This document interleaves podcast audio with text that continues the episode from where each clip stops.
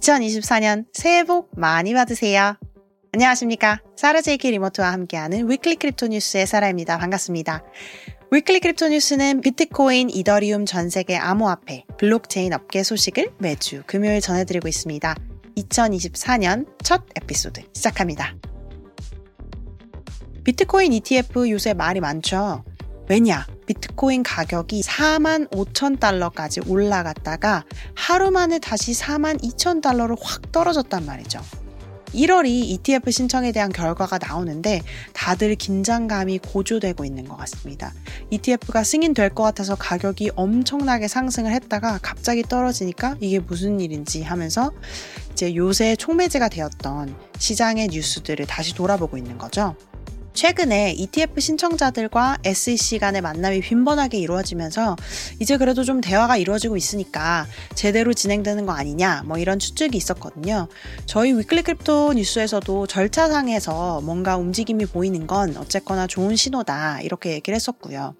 근데 어쨌든 승인을 하지 않고 이야기를 계속 한다는 게 어, 충족되어야 하는 중요한 요건들이 아직 승인 단계까지 미치지 못했다는 거잖아요. 그래서 이런 관점들을 잘 다뤘던 보고서를 오늘 한번 가져와 봤습니다.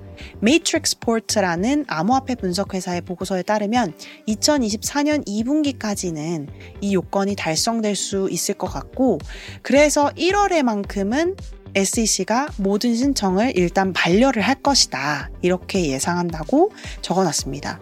SEC의 ETF 승인의 중요한 이제 현재 5인 투표위원회라는 이제 위원회가 있는데요. 이 지도부에는 민주당이 장악을 하고 있습니다. 겐슬러 SEC 위원장 역시 미국에서 암호화폐를 수용하지 않고 있고 비트코인 현물 ETF 승인을 하는 데에는 당연히 반대쪽에 있을 거잖아요. 그리고 ETF가 승인이 되면 암호화폐가 전반적으로 엄청나게 반등이 될 수가 있어서 어, 아직까지는 이제 어, 겐슬러의 언급을 바탕으로 봤을 때도 여전히 이 업계에 더 엄격한 규정 준수가 먼저 이제 선행이 되어야 된다. 이렇게 보고 있는 것 같습니다. 그리고 2024년에 어, 선거가 있잖아요. 미국에서도. 그래서 정치적인 관점에서 봤을 때에도 비트코인을 경제적 가치의 대체 저장소로 합법화하는 이게 사실 엄청난 일이거든요. 이런 어, 비트코인 현물 ETF를 지금 꼭 굳이 승인을 해야겠냐. 엄청나게 이제 사회에 여러 가지 변화가 있을 거고 굳이 지금 시, 수행할 필요는 없다는 거죠. 그리고 이 Matrixport에서는 이런 분석으로 인해서 비트코인 가격이 또 한 번 내려갈 것이다. 왜냐면 이제 승인이 안 될 거니까요. 그래서 2024년 1월 5일 금요일까지 어, 오늘 방송이 나가는 그 이후, 이후일 텐데요. 사실은 그때까지 승인 소식이 나지 않으면 trader들에게는 어, long으로 hedge를 하라. 이렇게까지 권장을 했었습니다. 어, 수치를 조금 특정을 하자면 4만 달러까지를 마지노선으로 이제 보고 어, trading을 한번 하라고 하는데요. 시기는 1월 말까지 어, 이렇게 기한을 두고 있고요. 옵션을 통해서 비트코인을 아예 공매도 하라고까지 추천을 하고 있네요. 그러니까 비트코인 가격이 내려갈 것에 대비해서 베팅을 하라는 이야기인데요. 어, 하지만 SEC가 ETF 승인을 완전히 이제 평생 거부한다 이런 의미가 아니라 지금은 일단 1월까지는 거부를 하더라도 미국 선거 연도나 뭐 비트코인 채굴이나 이런 것들에 대한 긍정적인 영향이 계속 있을 거기 때문에 2014년 말까지는 연초에 달성했던 4만 2천 달러보다는 계속 이제 가격이 높아질 것이다. 그래서 이제 단기간으로는 잠깐 이제 가격 조정이 있을 거고 어쨌거나 2024년 장기적으로 봤을 때에는 ETF 승인 쪽으로 이제 나아갈 거기 때문에 비트코인 가격 연초보다는 상승을 할 것이라고 예상을 했습니다. 어, 여러분은 어떻게 비트코인 매수 또는 매도 개, 계산을 하고 계신가요? 의견 궁금합니다. Sarah at dailycryptonews.net으로 공유해 주세요. 솔라나의 최근 급등세는 NFT 시장에서 놀라운 결과를 낳고 있습니다. 2023년 12월 솔라나 네트워크의 월간 NFT 판매량이 사상 처음으로 이더리움의 월간 판매량을 앞질렀습니다. 분석 플랫폼 크립토슬램의 데이터에 따르면 12월 솔라나 NFT의 판매량은 약 3억 6,650만 달러로 이더리움에서 일어났던 3억 5,320만 달러와 비교했을 때 살짝 올라가 있는 그런 상태입니다. 크립토슬램에 따르면 솔라나의 총 3억 6,650만 달러의 거래는 네트워크의 사상 최고치인 3억 7,350만 달러와 거의 일치하면서 어, 이때가 지금 어, 2021년 10월에 암호화폐 시장이 막 뜨거워지기 시작했을 그 당시 불장 시작의 무렵의 수치거든요. 그래서 이제 수치를 비교했을 때 굉장히 이제 높은 수치라는 거죠. 1일 솔라나 NFT 판매량 역시 이더리움을 넘어선 적은 있지만 한 달치 거래량에서 어, 이더리움보다 많이 나왔던 거는 이제 처음인 거죠. 솔라나 자체의 가격 급등도 어, 이렇게 12월에 NFT 판매량이 급증한 것이 그 이유 중에 하나라고 할 수 있습니다. 하지만 순 거래자 수가 약 3배, 그리고 월간 NFT 거래량이 6배 증가한 것. 이런 것들은 조금 설명하기가 어려운 상황이긴 한데요. 어쨌거나 솔라나 관련된 예견들이 난무하는 가운데 한국에서는 어떤 분위기인지 궁금하네요. 비썸 코리아 사태에 따르면 9월부터 12월까지 계속 상승세를 유지했으니 어, 사람들이 이제 이게 유지가 되나 아니면 조정이 들어가나 말이 많은 것 같습니다. 9월 최고점이 2만 9천 원 정도였고 지금 1월 기준 고점이 15만 5천 원이네요. 스포츠웨어 대기업인 푸마는 2023년의 암호화폐 winter라고도 하죠. 무시무시한 하락장에서 다른 브랜드들이 직면했던 어려움에도 불구하고 웹3 기술에 전념을 했었습니다. 푸마의 신흥 기술 책임자인 이반 데시코프라는 분은 사람들이 인터넷과 상호작용하는 방식을 형성하는 데 있어서 웹3 기술이 지닌 혁신적인 특성을 강조했는데요. 푸마는 과거 이커머스 또는 소셜미디어 물결에서 기회를 놓친 것을 좀 인정을 좀 하긴 했습니다. 그래서 웹3 분야에서는 얼리 어답터가 되기로 결심을 했다고 하는데요. 데시코프는 웹3의 현재 상태가 향후 4, 5년 내에 다양하게 진화할 수 있지만 푸마는 아예 이에 대비를 하고 앞서 나가는 것을 목표로 한다. 이렇게 언급을 했습니다. 아주 미래지향적인 접근 방식을 이제 표명을 한 거죠.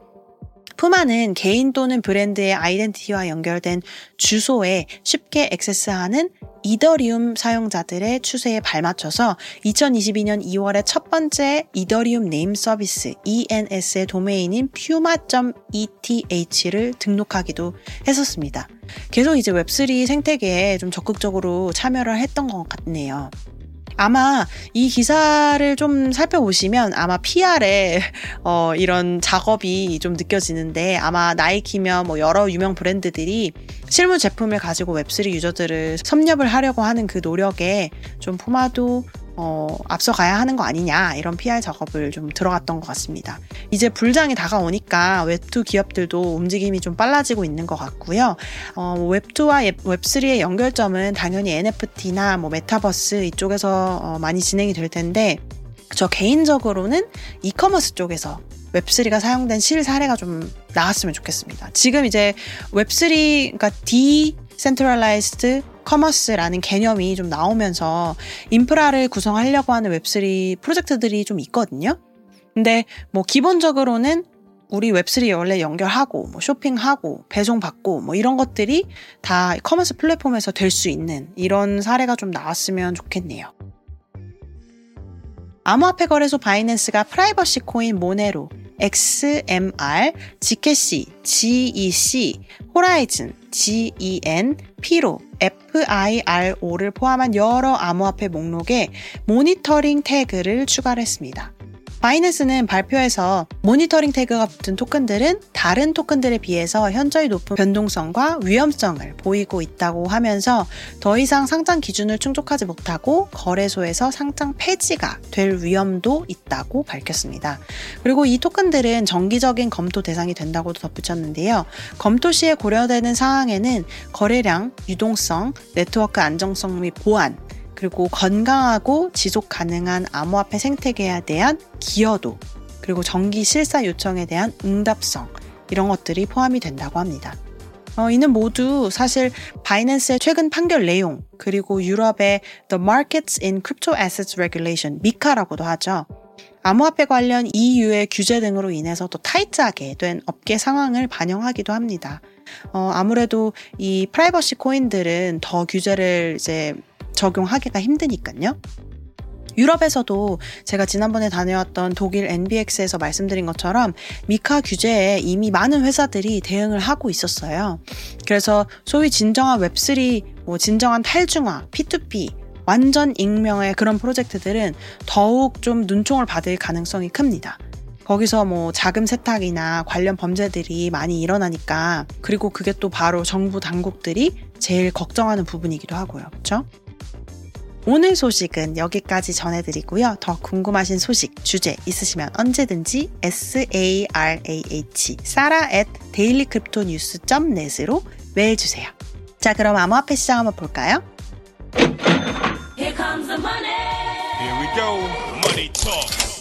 공포와 탐욕 지수를 보면 68로 탐욕 지수 쪽으로 지난주보다 살짝 내려갔지만 유지를 하고 있네요.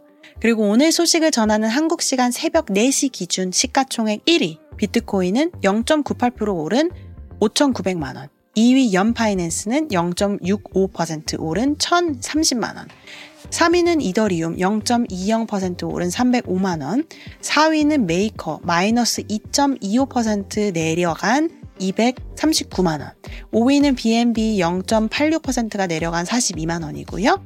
6위는 비트코인 캐시 0.66% 내려간 31만 원. 7위 에이브는 0.65% 올라간 14만 원. 8위는 솔라나 1.09% 올라간 13만 8천 원. 9위는 일루비움 0.58% 올라간 12만원, 10위는 비트코인 SV 0.35% 올라간 11만원 선에서 거래되고 있습니다. 오늘 이 정보는 빗썸 코리아에서 발췌했고요. 빗디그리라는 사이트에서 보면 24시간 가격 변동에 따라서 top gainer, top loser 이렇게 선정을 하고 있습니다. 오늘의 top gainer는 MAX Exchange Token이라는 MAX가 1260% 올라간 0.24달러에 거래되고 있고요. top loser는 파이낸스 블록스의 FBX가 42.54% 내려간 0.0002달러에 거래되고 있습니다. 오늘 1월 5일, 1월 첫째 주 Weekly Crypto News 소식은 여기까지 전해드리고요. 암호화폐 뉴스 매일 찾아보시는 분들은 Weekly Crypto News의 원문 기사를 다루는 Daily Crypto News 팟캐스트에서 평일 매일 더 자세히 들어보실 수 있습니다. 여러분께서 이용하시는 팟캐스트 플랫폼에서 항상 구독, 좋아요 남겨주시고요. 다음 주에 뵙겠습니다. 감사합니다.